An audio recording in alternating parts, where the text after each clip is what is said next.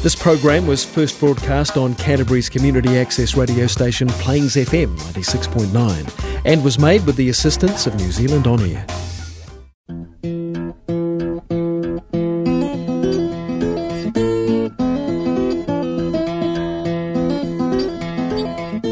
Welcome to Foundations, a weekly program brought to you by the Reformed Church of Christchurch.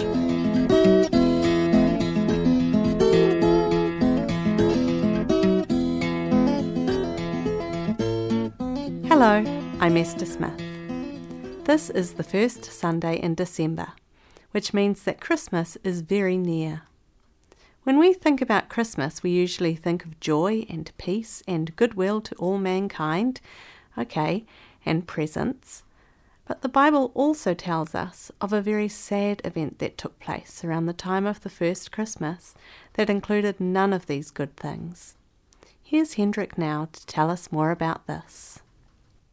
Well, it's early December, which means Christmas is not all that far off. Lots of happy times ahead for the next few weeks, right? But you know, one of the sad things about the Christmas season is that for many people, it is a very difficult time of the year. Christmas is supposed to be a time of joy, peace, happiness. Yet for many people, the Christmas season holds no joy. In fact, for some, it's the most difficult time of the year.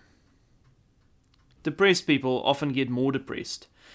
Lonely people often get more lonely during Christmas. Those who have recently lost a loved one due to death often have a difficult time during the Christmas season. Family get togethers serve only as a reminder of the one who is no longer present. It's also hard for those who have gone through a divorce for them as well. Christmas serves as a reminder of times past when things seem to be so much better. You know, when we think of the story of the first Christmas as it's told in the Bible, we usually think of the wonder and the beauty of it all. Angels singing, Glory to God in the highest, and on earth peace to men on whom his favour rests. We think of the shepherds praising God and a star shining in the heavens, with three wise men coming from far away to worship the newborn king. Awesome events. And yet, it would seem that for so many people, Christmas is not a time of wonder, but a time of grief. But you know something. There was also intense grief around the time of the first Christmas. Let me read for you from the Bible Matthew 2, verse 18. A voice is heard in Ramah, weeping and great mourning, Rachel weeping for her children and refusing to be comforted, because they are no more.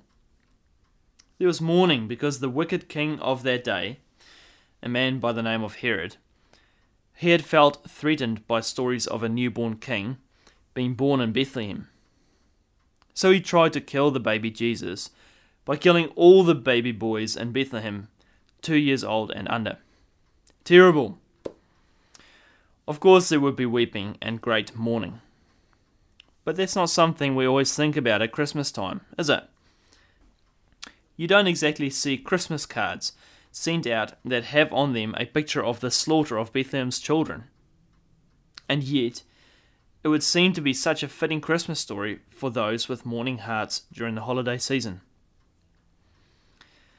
But now, when considering the prevalence of grief in the world, when considering how sorrow seems to gain the upper hand so often, you have to realize one thing sin lies behind grief. Sin is the reason for mourning. Sin results in death. Sin results in pain. Sin results in weeping. Of course, in that story about Herod and Bethlehem's boys, it's easy to see how sin was the root cause. King Herod was more than willing to have all kinds of children killed just to get at one of them. Mind boggling sin.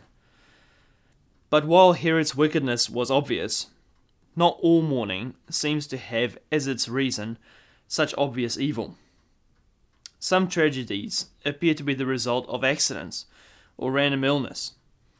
And you would not normally think to blame that sort of thing on sin. And yet, sin is still the ultimate cause for mourning. Because you see, if it wasn't for the sinfulness of humanity, there would be no sickness and pain.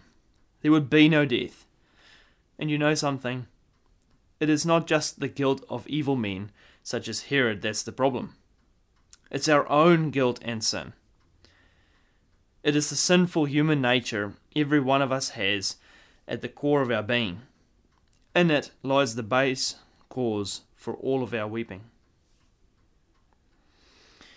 My friend, do you recognize how the ultimate reason for your sorrow and mourning lies within yourself? Oh, I'm not saying that every time something bad happens to you, then it's specifically your fault. But what I am saying is that you and I, we as sinners, share in the guilt of sinful humanity. You, as a sinful person, share in the responsibility for the ills of humanity, which lead to suffering and grief. So there is so much sorrow, so much grief. And the reason there is mourning is because of mankind's sinfulness. But you know, there is good news. There is comfort, even in the midst of suffering. There is a comfort that comes to us from the Bible. It is the true comfort of Christmas. It is the comfort that comes from faith. It is the comfort that comes from knowing that Jesus Christ, he who came to the world as a mere child, he came in order that he might die for the sins of his people and free them from death. This comfort is experienced by anyone who recognizes the newborn baby Jesus Christ as the ultimate Lord of everything.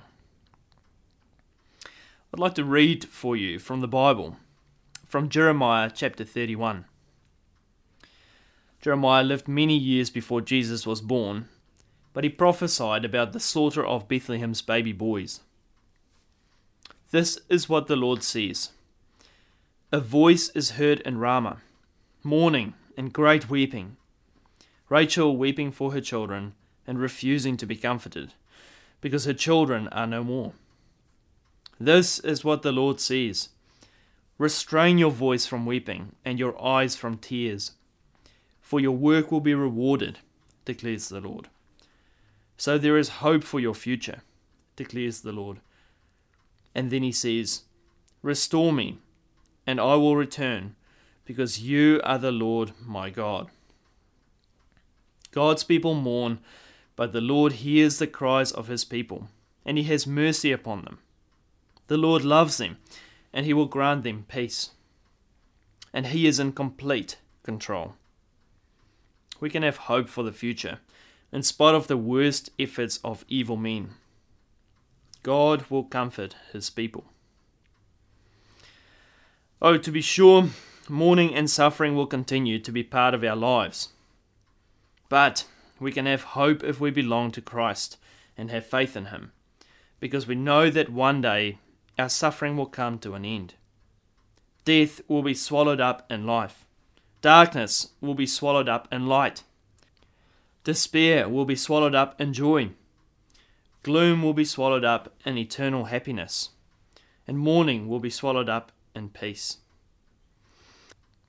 Of course, at this point in time, that peace might seem like it's incredibly distant when you are in the midst of present suffering.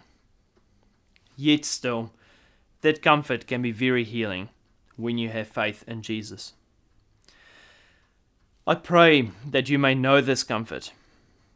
If you do not know of the only true comfort that can heal you in the midst of a weeping world, if you do not know the comfort of Christ, Christmas will have no ultimate meaning for you.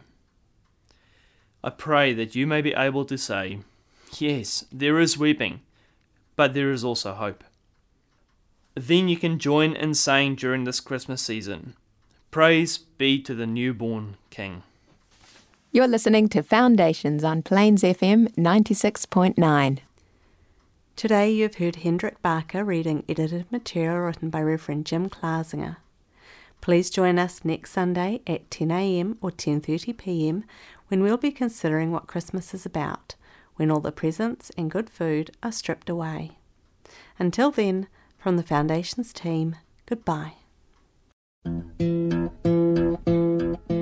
You can contact the Foundations team by sending an email to foundationsonplains at gmail.com. Join us for worship on Sunday at the Reformed Church of Christchurch. Our services are at 10:30 a.m. and 5 p.m. at 63 Cornwall Street.